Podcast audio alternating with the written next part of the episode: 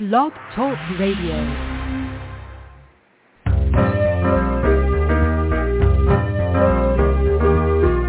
You're listening to Starseed Radio Academy, empowering Starseed to better serve the planet.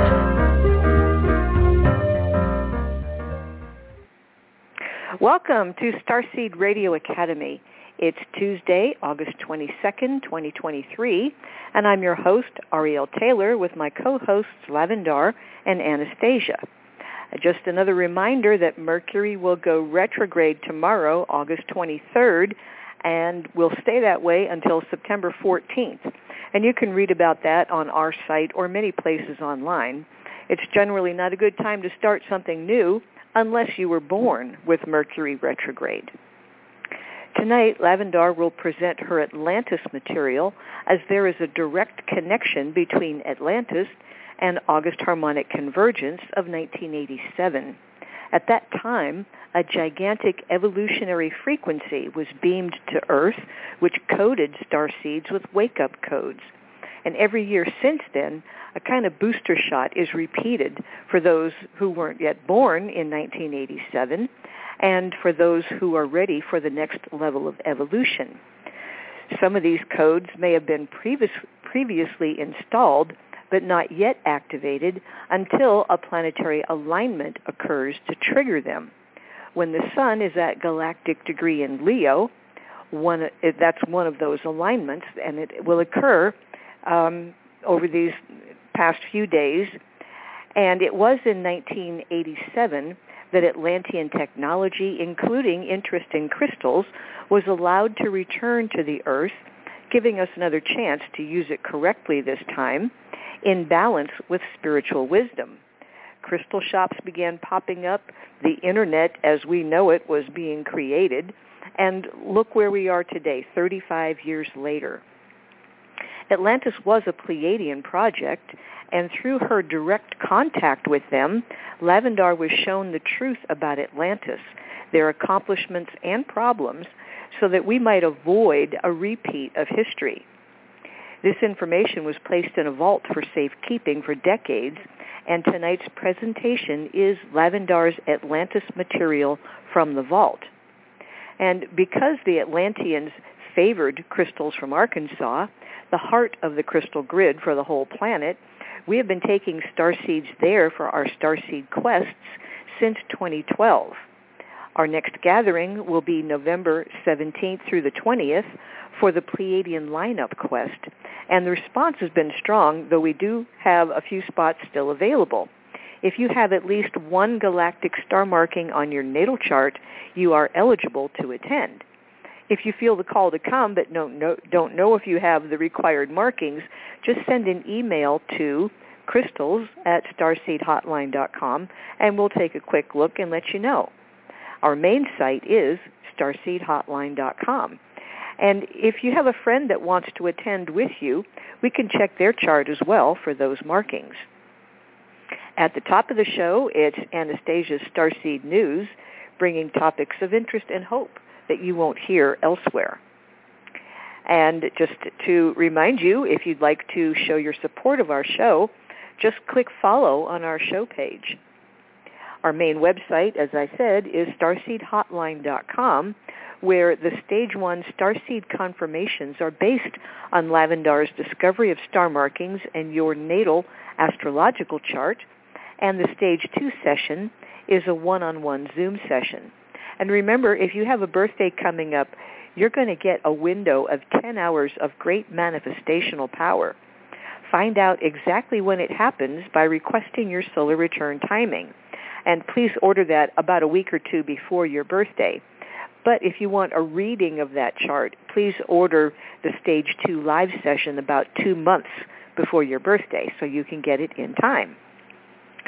So first up tonight, I would like to introduce Anastasia with her wonderful Starseed News. Hello, Ariel. Good evening, everybody. Evening Hey. now, anyway, depending on when you're listening. It's a beautiful day. It's a beautiful August day. And uh, tonight we've got a lot of news, so I better just get right down to it.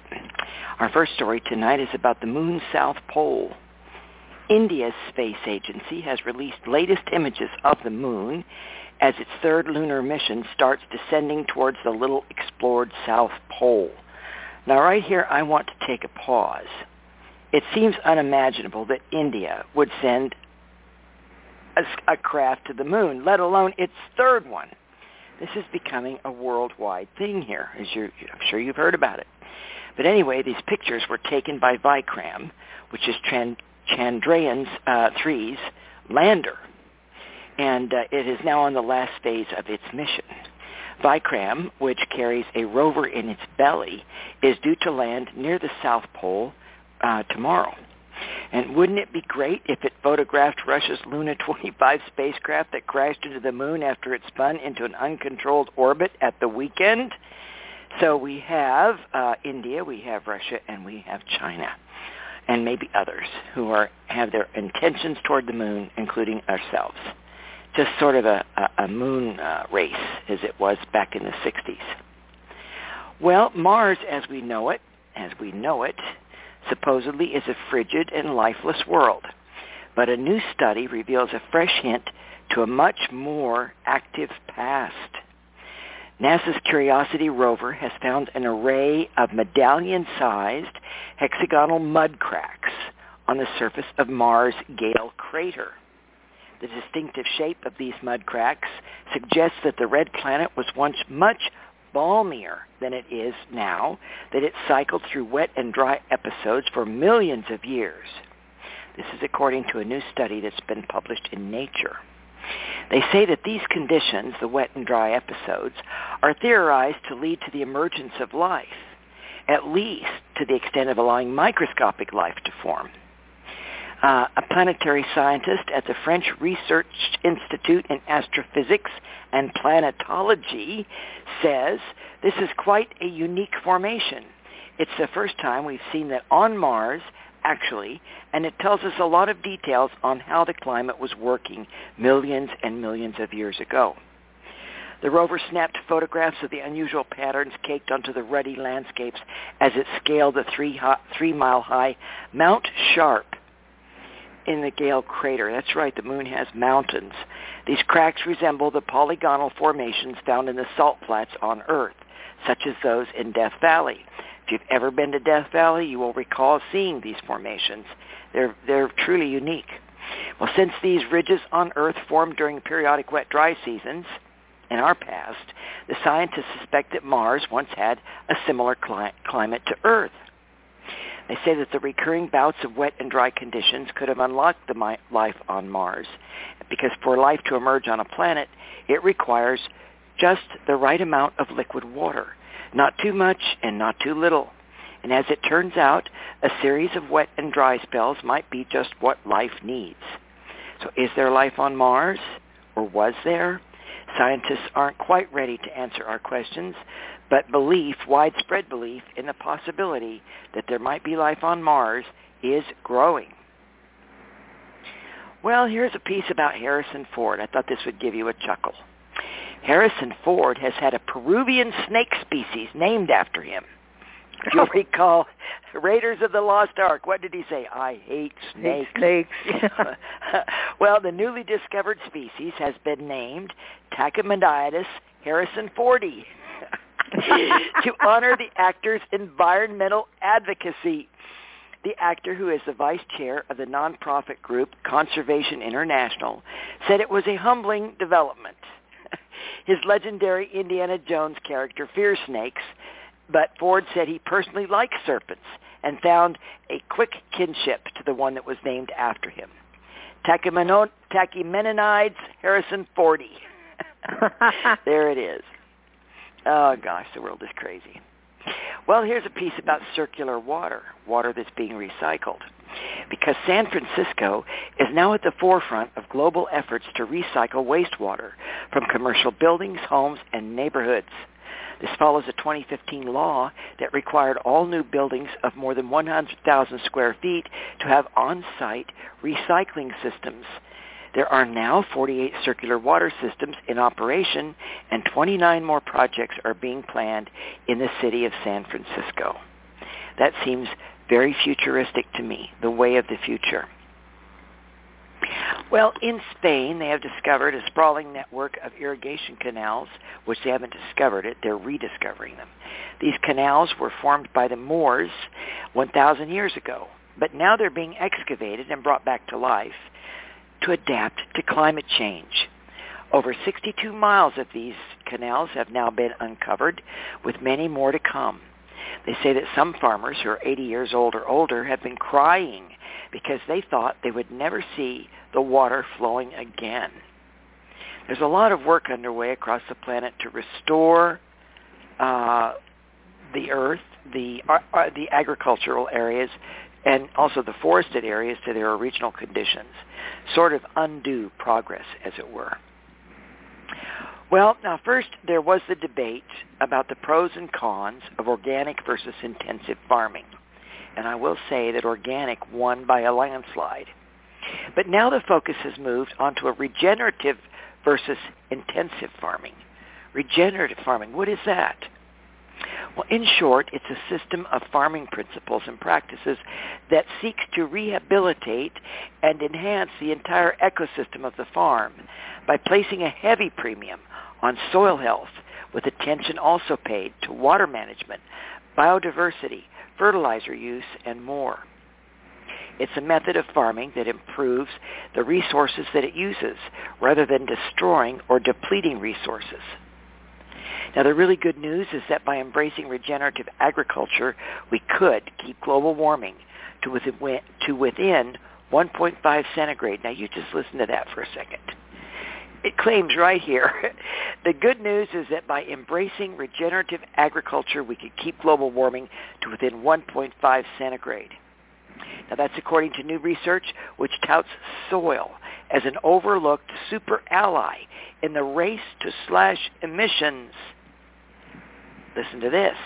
Like forests, soil locks carbon away, but intensive agriculture can turn this carbon sink into a source of carbon. Pillowing and tillaging dramatically erodes, erodes soil and release large amounts of carbon dioxide into the atmosphere. I didn't know that. Did you, Ariel? No. That's huh amazing. We're so used to hearing that it's carbon, you know, it's from fossil fuels. Check this out. It's unbelievable. Well, they all they say that this can also result in the kind of bare or compacted soil that not only gives us a vitamin depleted food, but creates a hostile environment for important, important soil microbes. Wow. It just makes you realize when you think about how much we've messed with the earth. Mm-hmm. But anyway, back to CO2. How much of it? How much CO2? And what's the true carbon value of regenerative farming? Well, a UK-based soil data firm named Downforce Technologies has calculated the climate benefits of deploying alternative farming methods on half of the world's soil, just half. They said, we calculated that implementing better farming techniques, for example, crop rotation, planting cover crops, and so on, could result in a staggering storage of 31 gigatons of carbon dioxide annually bringing us closer to the 32 gigatons gap required to meet the crucial 1.5 centigrade target. Just by modifying our farming practices over half the world's soil. This is astonishing. We should yeah. be hearing this on mainstream news. Not a word. Downforce Technologies are not alone in their assessment of the extraordinary power of healthy soil to help save the world. The Rodale Institute estimates that embracing regenerative agriculture could draw 150% of global emissions into the ground every year. 150% of our current global emissions would be pulled into the ground every year. That is astonishing. Wow. That should be part of the discussion that we hear. Um, it, wow is right. See, there is hope lots of hope and lots of creative ways to arrive at positive change. We're just not hearing about all those creative ways. And back to farming, Pepsi and Walmart are collaborating to help North American farmers adopt regenerative agricultural practices across 2 million acres of farmland over the next seven years. Nestle has also pledged 1 billion euro for regenerative agriculture uh, as well. So they want to uh, source 50% of ingredients from regenerative agriculture methods by 2030. Nestle wants to take at least 50% of its products' ingredients from regenerative agricultural methods. Why not 100%? But I guess everything's in stages. Okay. Well, here's sort of an amusing article, except it's sobering and it's, it's really makes you think. I want to share with you some famous U.S. media hoaxes because the problem of fake news isn't exactly a new phenomenon, not at all. In fact, America has a long history of media hoaxing its audience and vice versa. In 1835, the Great Moon Hoax convinced people around the world that the moon wasn't a barren wasteland, but actually a rich landscape full of ruby caverns and towering amethyst crystals, populated by intelligent humanoid bat people two-legged badgers, and unicorns. Sounds like a blast. I want to go there. well, while this seems ridiculous in hindsight, everyone from Ivy League students to middle-class professionals were totally hoodwinked by this New York Sun article. Claiming to be a supplement to a serious scientific journal in Scotland, the newspaper played on the era's excitement over a steady stream of revolutionary scientific discoveries – and an increasingly literate audience that was hungry to be in the know. We all want to be in the know. That's kind of our Achilles heel sometime. Well, why did the newspaper spin such an outlandish yarn? It came down to money. It was a serious money maker for the Sun as the story helped boost its circulation to make it the best-selling newspaper in the world. Follow the money. Over a century later, in 1941, a reverse hoax happened on the sports page of the New York Times, where readers were treated to stories about Plainfield Teachers College's undefeated football team. There was only one problem. That school didn't exist. Amusingly, the scores were phoned in by a mischievous Wall Street broker who suspected that the newspaper didn't fact-check the scores. Well, Time magazine eventually discovered the hoax, uh, it ruined people's plans for the uh, particular team to win the game and to appear at a, a game in Atlantic City called the Blackboard Bowl, and that didn't exist either. The whole thing, all of it, the team, the town, the location for the big game, none of it was real, not even the date. Well, half a century later, pranksters had discovered a new way to spread hoaxes, which was the Internet. And this is when fake news has really begun to take off. In 1994, a fake Associated Press story began circulating on the then new Internet. I remember when the Internet was new in 1994, claiming that Microsoft had submitted a bid to buy the Catholic Church. I even remember that. Faced with complaints, both Microsoft and the AP issued statements denying the story. But not all hoaxes are entirely innocent. In 2009, a Colorado couple came, claimed their six-year-old son floated away in a homemade weather balloon. Remember that story? Media picked it up, and the National Guard dispatched helicopters to attempt a rescue. Why not? Of course. But in reality, the incident was just a publicity stunt for the boy's parents who were scheduled to appear on a reality television show. The balloon boy was safe at home the whole time, hiding in the family's attic. The couple was charged with a felony, given jail time, and forced to pay a $36,000 fine. Well, just goes to show you. It's all fun and games until they send in the choppers. Right. Well, here's a this is my favorite story, one of my favorite stories ever. In a heartwarming incident that highlights the power of compassion and human connection, a woman's selfless act of kindness saved the life of a struggling homeless man. Her name is Casey, and she was in between classes when she stopped at Dunkin' Donuts for coffee. That's where she spotted the homeless man picking up change on the side of the road. Eventually, she watched him as he strolled into Dunkin', counting his change to see what he could buy. She went over kindly to engage him in conversation, and since he only had about a dollar in change, she bought him a coffee and a bagel and asked him to sit down with her. Well, he told her a lot about how people are usually very mean to him because he's homeless, how drugs turned him into the person that he hated. He lost his mom to cancer. He never knew his dad, and he just wants to be someone his mom would be proud of. They talked for about an hour drinking their coffees.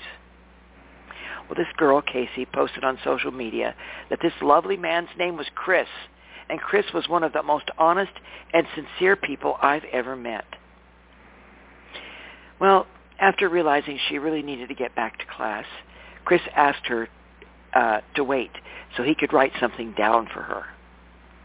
Handing Casey, the girl, a crumpled up receipt, he apologized for having shaky handwriting. He smiled at her and he left. Casey opened his note, and this is what it said. I wanted to kill myself today. Because of you, I now do not. Thank you, you beautiful person. Oh. oh my. When was the last time you heard any news out of Mexico that wasn't about migrants, drugs, or crime? How about this? Between 2020 and 2022, the number of people living in poverty in Mexico declined by 8.9 million, and average household incomes increased by 11%, thanks to a new national minimum wage and the addition of social programs. That's amazing. There's always another yeah. side to the story. And to share some humor with you, um, some very humorous classified ads I'm going to share with you. This one says, for sale by owner, complete set of Encyclopedia Britannica, 45 volumes, excellent condition, $1,000 or best offer. No longer needed. Got married last weekend. Wife knows everything.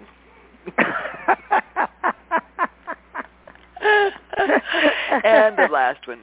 This is one you almost have to see to appreciate, but I'm going to share it with you anyway. It shows two photographs, one with an adorable kitten side by side, and then one with a good-looking guy.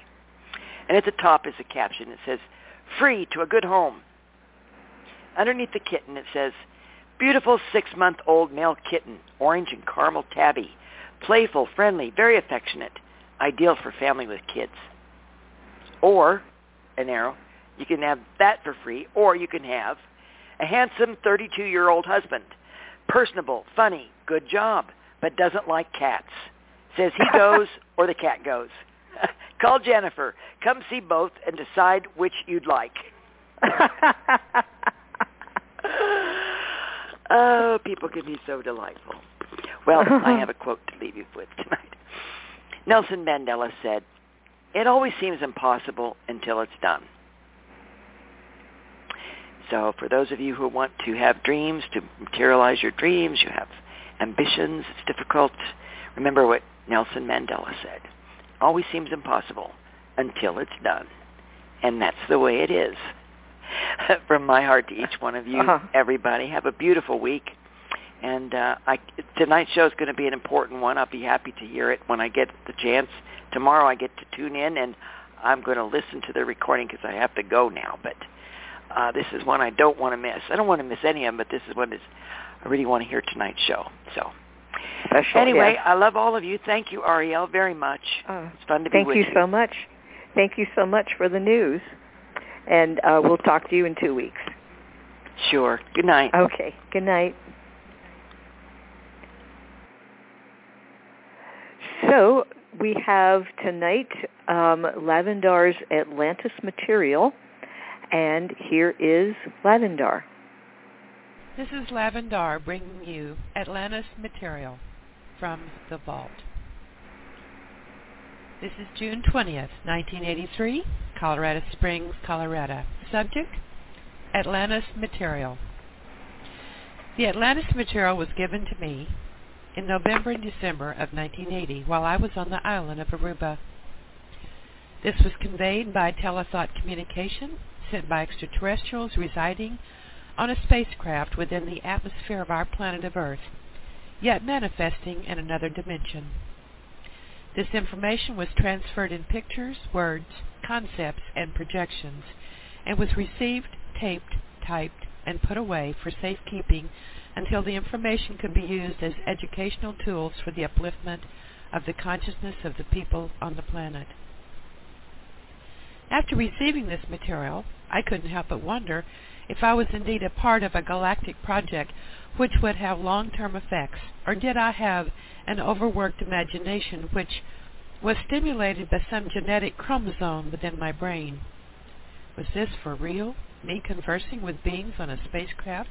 Or had I created this whole thing on some level of mind?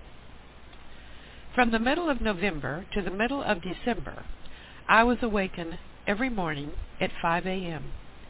and was activated into reciting out loud the happenings of a civilization which was destroyed over 12,000 years ago by the mad scientist of that time. Each morning I would view the story of Atlantis through the eyes of the one that I would learn to call the scribe. He would be sitting in his study on this ship, floating in the water where he was writing the events that had taken place since his arrival on the planet. He also would record the history of all creation and the laws that would govern these manifestations of creation. First, I would look over his shoulder to see what he was writing for the day, and then I would talk out loud into a tape recorder describing what I was perceiving of the time that was that part of history of Atlantis, the lost continent. Thurman Myers, my traveling companion and my best friend, helped me by transcribing the tapes at the end of each day's session. The sessions lasted until around 10 a.m. I would then shower and drink some grape juice, for my blood sugar would be extremely low after each session.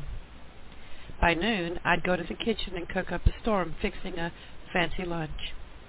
We would then go to the beach to relax on the sand while trying to hold on to whatever sanity we had left. I wondered if I was the only person in the world who was being shown this information and material about Atlantis, and was this for real?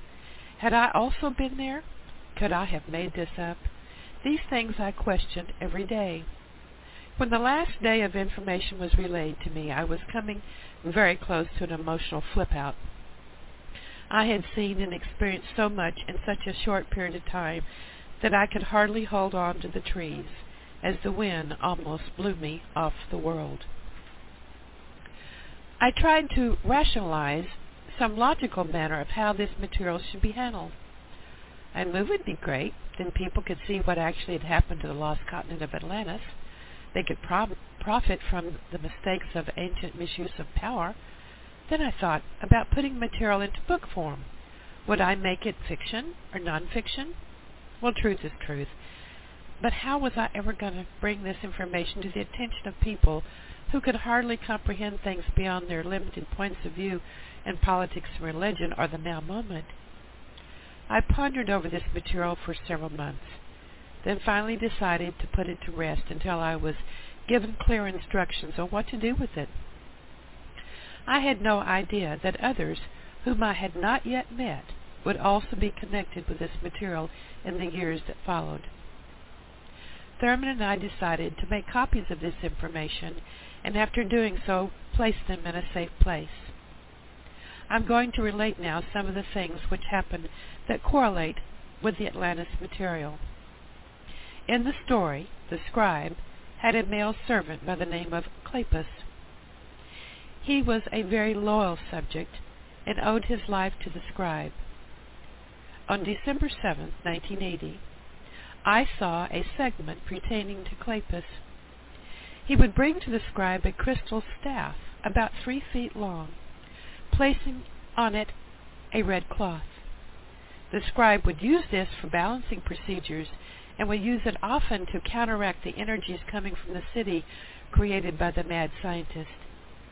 At the end of that day's session, I was shown that Clepus was now incarnated into the body of one we know as Jerry Levine, a friend of ours from Reserve, New Mexico.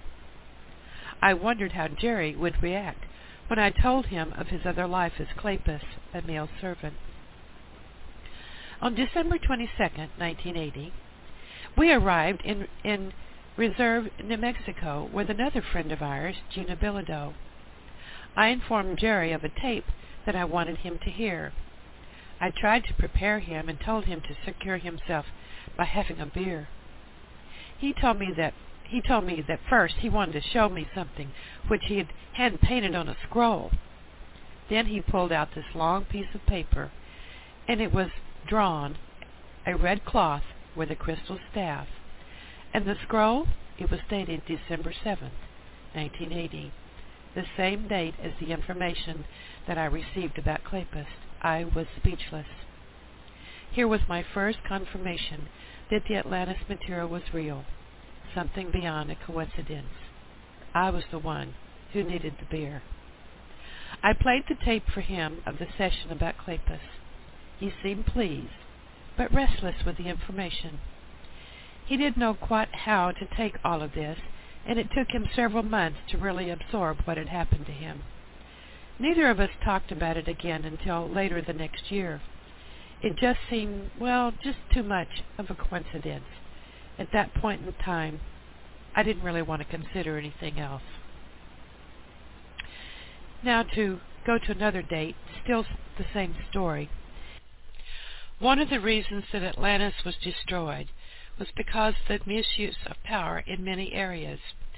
But the misuse of vibrational music contributed heavily to the final decision to wipe Atlantis off the face of the earth, and wiped it was. For thousands of years, it has remained buried under the Atlantic Ocean, with very little physical evidence surfacing to acknowledge the possibility that such a continent even existed. How could such an advanced race of people destroy themselves? What was the contributing factor behind the scrubbing of an entire species? What cosmic laws were broken? And who were the souls that lived then? Are they back now? These are some of the questions that we would like those reading this to ask themselves. If you have lived at that period of time, then what was your contribution to this action? That should raise the hair on the back of your necks, for almost all of you have been connected to Atlantis in one form or another, if not directly, then indirectly through others that you have known and loved on this planet. No one ever really escapes the memories of Atlantis. In the last days of Atlantis, a group of scientists got together and decided that the people should be controlled by vibrational music. A device was engineered to wear on the head. It consisted of quartz crystal, ruby, gold, silver, and copper. Everyone was to wear this device, and if they didn't, then punishment would ensue. It was the theory of the High Council of Elders that Atlantis would become a more productive country if energies could be controlled through orchestrating the people, and certain music was designed to enhance the daily workers that kept all parts of the country in operation. The people liked the music and looked forward to the new and visualization vibrational patterns. They didn't mind this kind of control, not really. They felt better and became model citizens, and growth and advancement was visible. So the practice of wearing the headsets became as normal as one wearing clothes. The masses just never thought that that headset that they were wearing every day would contribute to the downfall of one of the most advanced civilizations that your planet has ever known. Had they even suspected that it would be turned on them, maybe, just maybe, the story of Atlantis would have been different. When Poseidon became king, who in your present knowing as John Fitzgerald Kennedy, the land of Atlantis was an outpost to some neighboring planets and many species came to visit Atlantis and its people. It was an experiment of sorts, yes. Just think of it as a huge experiment that got carried away with itself. Poseidon was Pleiadian in blood coding and ruled for a very long time. He was a gracious and kind king, but ruled his people in such a way that they would have laid down their lives for him had he asked it. Later, when he was Abraham Lincoln, he asked it in the war between the North and the South. And later, when he was John Kennedy, he asked it for Vietnam. He had many children and was dearly loved by all except one, his oldest, Orpheus Marcus, who now is incarnated as Ronald Reagan, President of the United States of America. When Poseidon died, Orpheus Marcus took the throne, and it was not his father's wish that he do so. But when Poseidon was poisoned with an extraterrestrial substance, then he had no say about the matter. This poisonous substance had far-reaching effects even after the death of the physical body. The soul experienced explosions of energy similar to magnetic storms of the sun. There is no other way to describe this. Now, more detail about the building and the music in Atlantis. The buildings had music coming from the walls. As a person walked on quartz cobbled streets, the music in the headset would be stimulated by the energies of the quartz in the streets. There was a substance similar to mortar between the quartz stones that would keep the people from getting tired and also help further the coding of the music. People's dispositions and attitudes were all controlled by vibrational conditioning through music, color, and subliminal brain control. As long as the people were peaceful and happy, everything seemed to be going just fine. When Orpheus Marcus took over, he commissioned some scientists to further their experimentation, and through his lack of discernment and love of power, he helped to destroy all of the good works of his father. Scientists discovered chemicals that would speed up a person's energy pattern and other chemicals that would slow them down. And today scientists have come close to duplicating these drugs, but not exactly.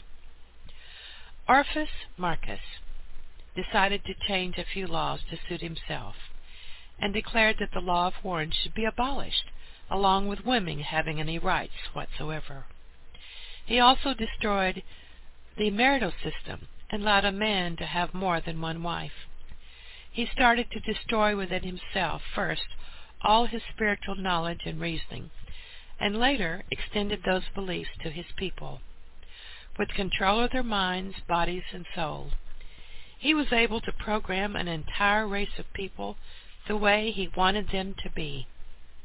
Later, after several years, he started changing the DNA and the RNA code of the people and helped to create monsters that were half human and half animal, the things, as they were called.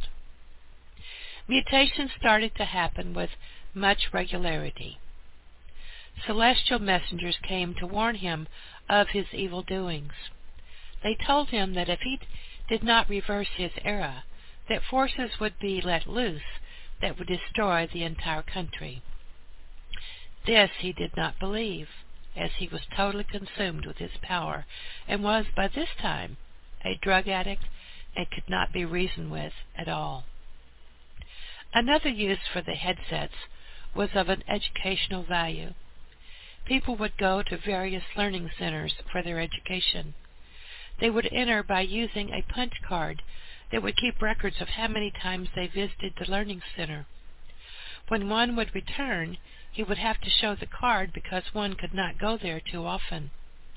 This would cause a mental breakdown if misused. One would simply lay back in a special chair that would align the body to different electromagnetic fields. The headset would be placed with a quartz crystal over the third eye.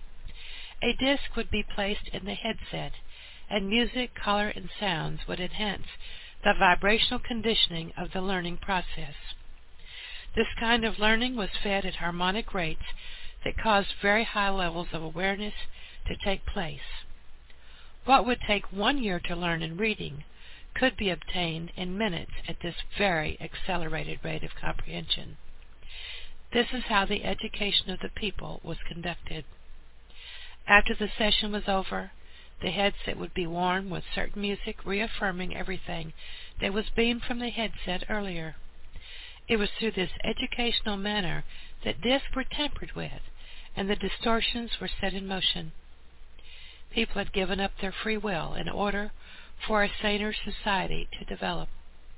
Once the will was gone, they were nothing more than robots waiting for instruction or destruction. There were a few that had their wills, and it was through them that a rebellion started. Some left and even went to other countries. Atlantis was an experiment that failed. The perfect society was, in the end, a disgusting, demonic, grotesque misuse of power. All that had participated in this atrocity, would have other lessons to learn. Eventually, when the cosmic calendar returned, they'd be placed together with the same leaders, the same scientists, but with a different script. This is happening now as we speak to you this day of your counting. In March of 1981, Thurman and I ventured to Egypt on a tour called Atlantis Rising. We thought it was only appropriate that we should be on this trip so properly named. However, I hardly think I will go again. With 250 metaphysicians, it was insanity from the beginning. Thurman and I seemed to have a protective shield around us, which made us invisible most of the time. It wasn't until President Reagan was shot on March 29th that we seemed to become visible. That morning in Aswan, people would come up to me and ask, where had we been? I told them that we'd been sitting at their tables, on their buses, on their tours. They were stunned because they had never seen us until that day, so they said. I didn't know how to explain it, but now it seems obvious we were being protected from so many various frequencies from among the people. In the Atlantis material, I was shown that the king who had changed the laws and, and th- throughout the law of one was the one and same soul essence of Ronald Reagan. He had allowed the mad scientists to corrupt the land and children, and had sanctioned cruel experiments on half animal and half human beings. He was in power when the great crystal was misused, causing it to explode, bringing about crazy weather and earthquakes which soon made the entire continent disappear. I remembered vividly how Ronald Reagan had won by landslide on November 4, 1980, over President Jimmy Carter. How stunned people were by the outcome. Some were shocked that a B-grade actor could bring himself to be President of the United States. I recall thinking, as I watched the election return in Las Vegas, Nevada, how millions of people were giving this man their votes and they probably didn't even know why. I can still feel the chills that went through me when he made his acceptance speech. and will never forget the looks on the faces of Jimmy and Rosalynn Carter as though they had just seen Armageddon. I left Las Vegas the next day on November 9th and adjourned to Aruba. I wasn't aware of any presidential activities leading up to the inauguration. We had a television, but everything was in Spanish. I didn't think of Ronald Reagan until near the end of the Atlantis material when I was shown that he was the presiding king when Atlantis sank. Then I was in shock. What was this man doing as the leader of our country? Had he changed since Atlantis? Was he still the same power-hungry man who had caused millions to vanish overnight in, in the most catastrophic happening in the history of the planet? What were his motives now? And whose side was he on? And why tell me? I'm just a little farm girl from southwest Oklahoma. In the Atlantis material I was shown, in the king's speech to the people, he proclaimed himself to be ruler of all men. I saw his coronation in every detail. His crowning was the celebration of all celebrations. It was performed in a large amphitheater in the round. Circus acts, entertainers like Siegfried and Roy, and Margaret and others who are in the spotlight of today were among the same performers of that day as well. There has never been anything, even in Las Vegas, to compare to the gala happening of the coronation of the new king. I saw a woman in her late twenties standing outside the festivities with tears in her eyes. I watched her go to her house where her three children awaited their dinner. These were the new king's children, but he was not allowed to claim them because they were not of royal bloodline. In his hour of glory, the woman and children who loved him would be left behind and cast aside because of the rules of the land. I heard her praying before her children at the dinner table. O infinite is, bless him this day of his crowning. Please, dear God, some way, some day, please bring him back to me. This humble woman today is Nancy Reagan. and the children, the same children as, as are his today. The new king had one very good friend who was a singer and an actor in the theater. As a special surprise for his coronation, the scientist had developed and placed in his friend a mechanical voice box which made his voice so beautiful and with vocal range so precise that the sounds could activate the sexual glands of all the women who would hear his voice. That friend was the sole essence of the one that we now call Frank Sinatra.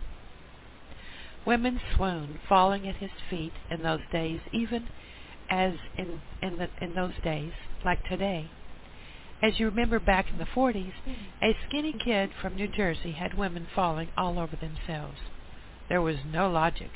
They all acted as though they were experiencing the effects of some aphrodisiac. Was this soul memory? Had some of them lived in Atlantis? Could all of this be happening again? On December 11th, as I arrived at the Miami airport, I picked up a newspaper. I hadn't seen one for a month. The first thing that met my eyes was the picture of Ronald Reagan with his arm around Frank Sinatra, and the caption read, Sinatra, inaugural chairman. I almost fainted. Thurman propped me up because he knew what I was experiencing, a realization only he could share at that time. We both looked at each other and was unable to really say a word. Slowly I walked to my next plane with my heart in my throat. As Thurman was catching a different plane, we parted with the realization that it was not an accident that Sinatra was to be the inaugural chairman. In charge of all the festivities for the president, was history repeating itself? Were these two back again in their famous duo? So many questions were bombarding my mind as I boarded my plane for Denver. Answers? Are you kidding? How was I ever going to convince anyone of the things I knew and what I was thinking? The whole prospect made me nervous, and as a consequence I ordered a double martini and promptly fell into a deep sleep from the remainder of the flight. To this day, Thurman has never revealed to me how he felt, but I think I had felt enough for both of us. I didn't see the inauguration, but I heard that it was one of the most classy acts to hit Washington in a long time. I tried not to think too much of Ronald Reagan and Frank Sinatra in regard to the Atlantis material. They were a part of it, but were not the main characters of the story. In fact, they were just bit players in the whole scenario. Well, back to Cairo. We were getting off the train in Cairo from Aswan when we received the news of the assassination attempt upon the president. I began flashing like a neon sign. It's useless trying to put on paper all the thoughts and feelings upon hearing the news. Here we were in the Middle East, and where was my passport? Were the natives going to remain friendly? My strongest thought was that I must get to the hotel and into a tub of water, which I did as soon as possible. While in the tub, I heard again from the guides who had brought the Atlantis material to me. They told me to go and find Mahmud, the keeper of the pyramids, and ask if we could secure it alone so that we could pray for our president. Also, I was told to locate ten others and take them inside the Great Pyramid of Giza and allow each one to hold a crystal. Once inside, I was to await further instructions. As I walked from the bathroom, I seemed to be floating on another type of energy, something that wasn't my own. My brain sped up, and my vision was so accurate that I was seeing through the walls. Upon seeing and hearing me, Thurman knew what had to be done, and he called ten people on the phone with instructions to meet us at the entrance to the pyramid. Upon our arrival, Mahmoud closed the tour to all other tickets. Of course, many on tour who had purchased tickets were very upset, and a busload of French and German people both cussed us and made nasty gestures. I could see and feel the hate coming from their eyes, and felt their lack of understanding of what we were about to do. An Egyptian girl appeared saying that she had been asked to come to the pyramid to pray for our president. I had never seen her before, but I felt she had been sent for a reason. Two more from our group made their appearance, and once inside, we found three more already awaiting us, which made a total of eighteen, and that's exactly how many crystals I had. Ha, ha, I had to bring to those presents to hold. These particular crystals have been given to me in a mysterious manner, which I shall not reveal at this time. I was the mediator of the group and led them in chants and mantras. We sent our energies out with the help of the energies of the pyramid through the crystals to President Reagan to bring healing and strength to his physical, mental, spiritual, and psychic body. We had also been told that his press secretary, Jim Brady, had died. So we conducted a ritual for his soul to go through Bar- Bardo peacefully. Upon our return to the United States, we learned that at that exact moment we were conducting the service for Jim Brady. He had experienced a miraculous recovery which mystified the medical doctors. It was agreed medically that he had been declared dead, but had been brought back to life. Actually, they were correct, for the conscious energies which were at work operated under the assumption that he had crossed over into the Bardo state. When you help someone through Bardo, you help take their spirit to the next stage of evolution through peace and harmony. After that energy had been directed to the United States, several people laid down in the sarcophagus and accepted a healing. That day in the pyramid was of special significance to all of us. Although I had asked that all the crystals be returned to me after the service, two of those present did not return them, and I don't know what has happened to the crystals or to the people. Did we interfere in the matters of God? Were we playing God? What were the powers of that great pyramid, and what powers of energy were in those crystals? Who were these beings conducting the healing exercise? And if it's true that Ronald Reagan was the king of Atlantis when it went down, then why was it important that we helped to save him? Was he now the good king, making restitution for past mistakes? Did his soul need to balance the karmic debt to millions of people from Atlantis? Were we helping to establish a new galactic walk-in energy, which would help the President to bring about the balance needed? These things I've asked myself a hundred times since that day. All of this wasn't exactly a confirmation of the Atlantis material. It wasn't prov- provable, as with Jerry Levine, but still it hit home as a contributing factor helping to bring forth this truth about the Atlantis material because you know when the truth hits you, you just seem to know it. One week before the healing session in the pyramid for the president, I had experienced another segment of the Atlantis material while I was lying in the sarcophagus where I was shown the final chapter from the scribe. The dark forces Belials had infiltrated the light forces and had found a way to help eliminate some of the twelve who had been brought to the planet. As I was awaiting the scene to begin, I became aware of the presence of a very strong cobalt blue light which seemed to pervade the king's chamber. I knew then that that was what was about to happen was to see the most important segment, the final chapter of this incredible story. The beginning scene showed Clepus, the scribe's servant, walking next to the crystal cylinder which contained the body of the scribe. This surprised me and brought tears to my eyes. Clepus was holding a copy of the records which the scribe had written and already placed in four other places around the world. I didn't consciously know that there were other copies of his writings, although it would stand to reason that there should be a backup system for future discovery. Clepus carried the records in a box, so I couldn't really see how the information was conveyed.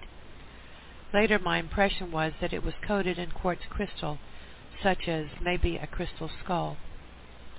The Atlanteans were very advanced in all technology and would know how to secure delicate information in a protective way to prevent misuse of the information. Once those who had the proper attunement and blood coding of remembrance would be able to tap these records at the proper time. Safeguards were placed over every set of records, for the balance of the planet was at stake. Never again would this valuable information be used by the dark forces. This is the reason for protective energies 24 hours a day of Earth time, which is placed over this information and all the places where they are. Clepus left Atlantis with a copy of the records.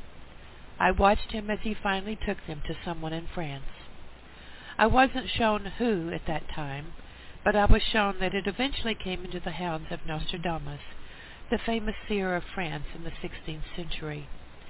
Later it was revealed to me that Merlin also had it in his possession, and he showed it to King Arthur, who in turn entrusted it to Sir Launcelot to be taken to the next destination. Nostradamus had previously been, been one of the original twelve, and so was Merlin. It was planned that the record only be in the hands of one of the twelve, or the energies of the bloodline of the twelve. This was done for safety of information. Nostradamus used these records as a guideline for his quatrains, for which he later became famous. In these records were the ancestral bloodlines of how the programming would take place concerning the transmutation process of eliminating the laggard blood off the planet. This process would take thousands of years, for it all had to come about through the cosmic laws and would only work through a computerized time capsule to be released by cosmic planetary energies which had been set in motion and were irreversible. Nostradamus passed it on to others who would have the proper blood coding, and now it is somewhere in France guarded day and night by a swarm of white doves. Although I was given the place, I will not disclose it in this writing. You know, later it was revealed to me that I had a, a relative whose name was Ed Criswell of Criswell Predicts. And he always said he was the incarnation of Nostradamus. You know, it was Chris who helped throw me into the world to do psychic work and investigation, which brought me to this information about the records of Atlantis. Chris died on October 3, 1982, the same day that Muktananda died.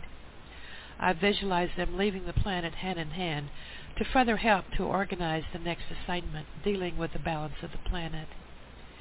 In Chris's last year, he became an alcoholic, but after learning what information he carried in his blood and soul, it is quite understandable. For a time I was judgmental with regard to his behavior, but you know what? Not anymore. The information contained in those records is so mind expanding that it is very hard to maintain Earth sanity and still keep an Earth balance. As I write this, I can feel Chris's presence, can still see his clear blue eyes, as though they were on this written page. Suddenly, a fire alarm has sounded in the building across the street. I am smiling and thinking of Chris making one of his dramatic entrances and exits like a showman. Several months after returning from Egypt, I made a trip to Reserve, New Mexico to see Jerry Levine, alias Clepus to tell him of the final chapter of the scribe. While talking to him, I noticed the color in his face changing drastically. When I finished telling him the story, he pulled out a piece of paper which had arrived from France. This paper now has been misplaced or has disappeared. It seems that his blood relatives in France had traced him to New Mexico and had offered him a piece of property in, in France if he could pay back taxes on it. It was a name similar to the name of the place in which I had seen the records to be. I felt an explosion in my brain. I wanted to run out of the building screaming down the street. Although I didn't, I surely wanted to. Instead, I calmly changed the subject and finished telling Jerry other interesting incidents of our trip. If Jerry was hit by what had just happened, he didn't show it.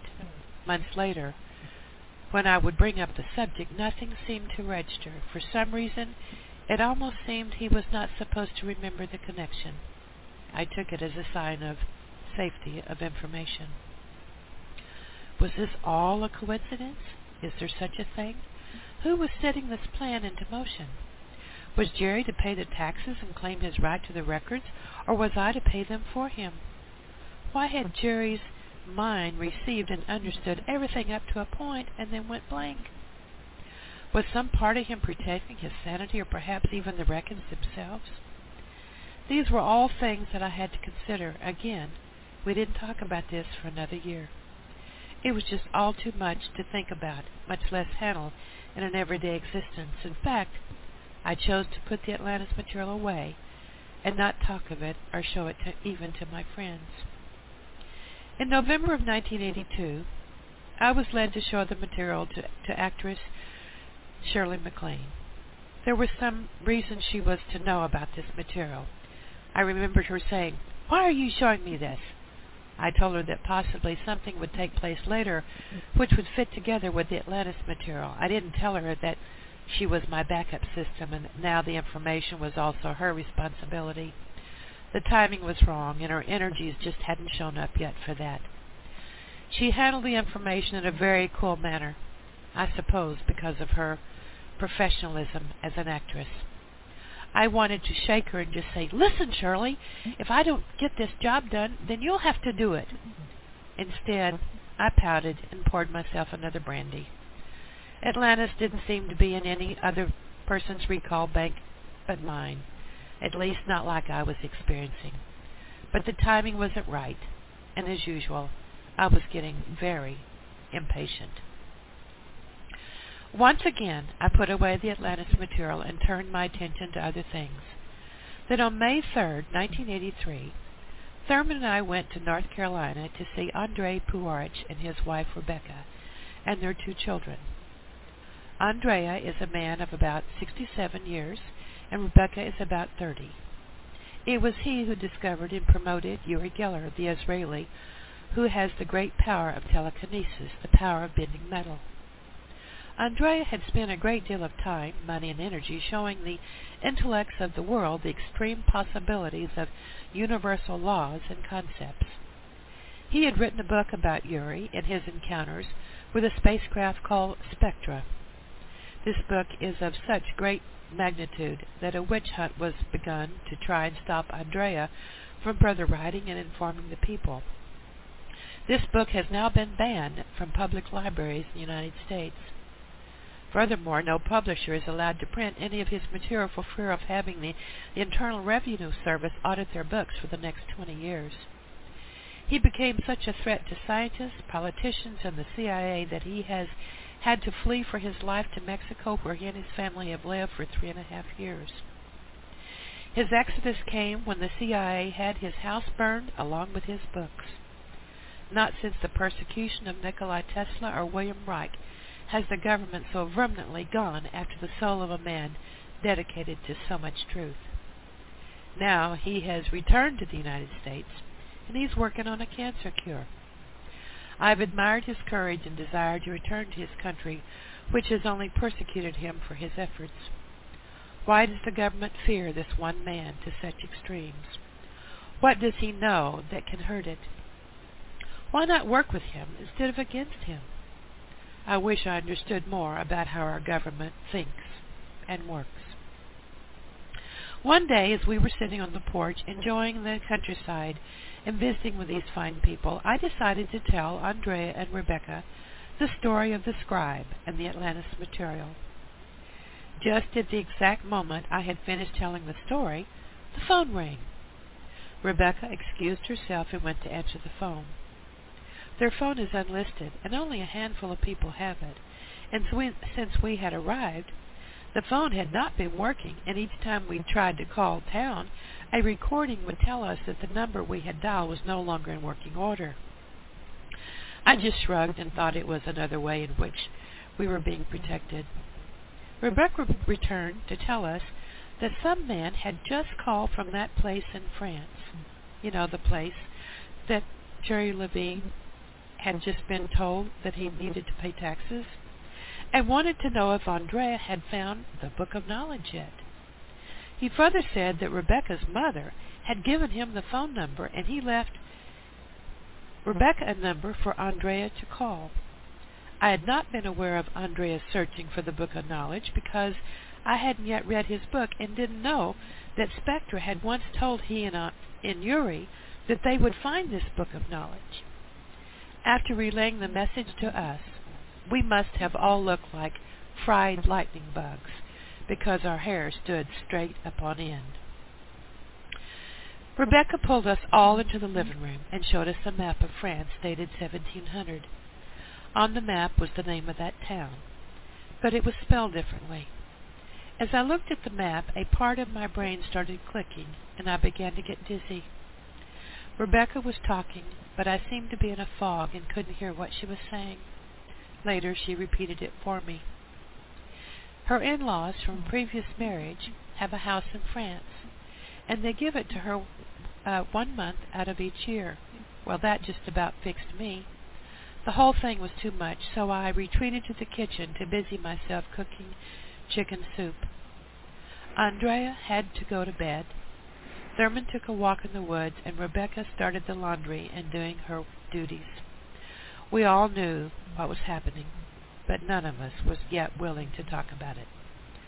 Only Rebecca mentioned it off and on for the next few days. Every time she did, I wanted to put my hand over her mouth. I just didn't want to hear it.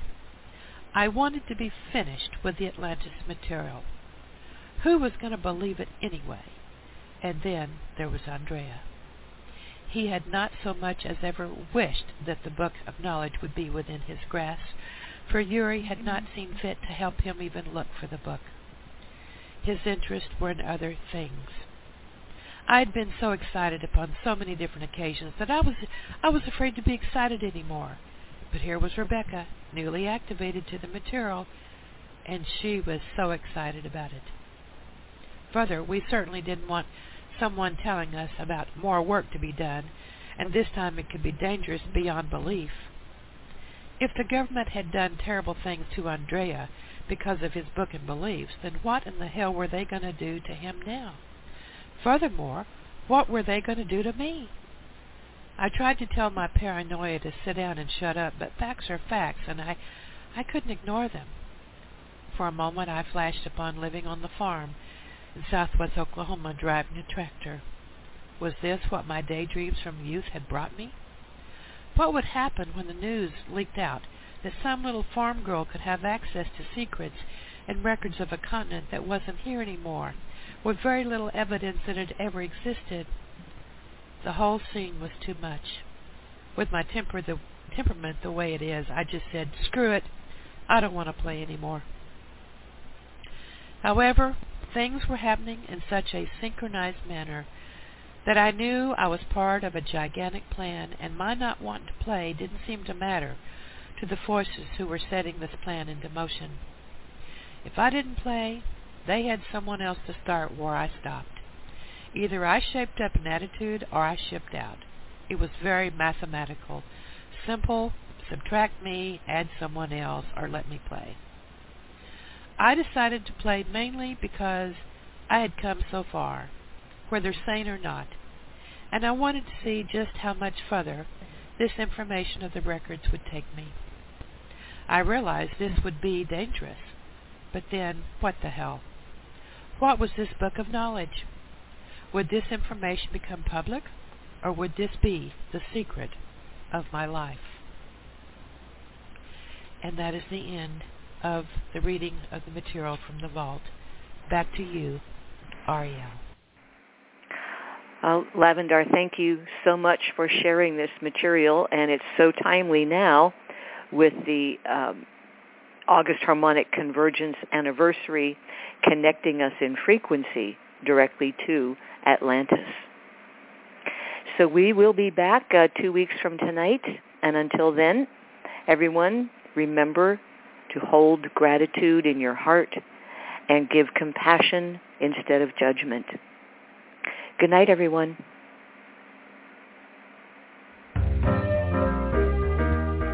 You've been listening to Starseed Radio Academy.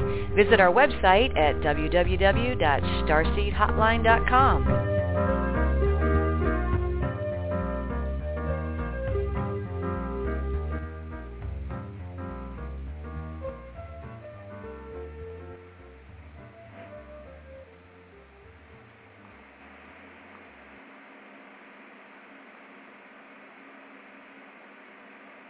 It is Ryan here, and I have a question for you. What do you do when you win?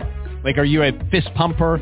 a woohooer, a hand clapper, a high fiver. I kind of like the high five, but if you want to hone in on those winning moves, check out Chumba Casino. At ChumbaCasino.com, choose from hundreds of social casino style games for your chance to redeem serious cash prizes. There are new game releases weekly, plus free daily bonuses. So don't wait. Start having the most fun ever at ChumbaCasino.com. No purchase necessary. VGW. Void were prohibited by law. See terms and conditions. 18 plus.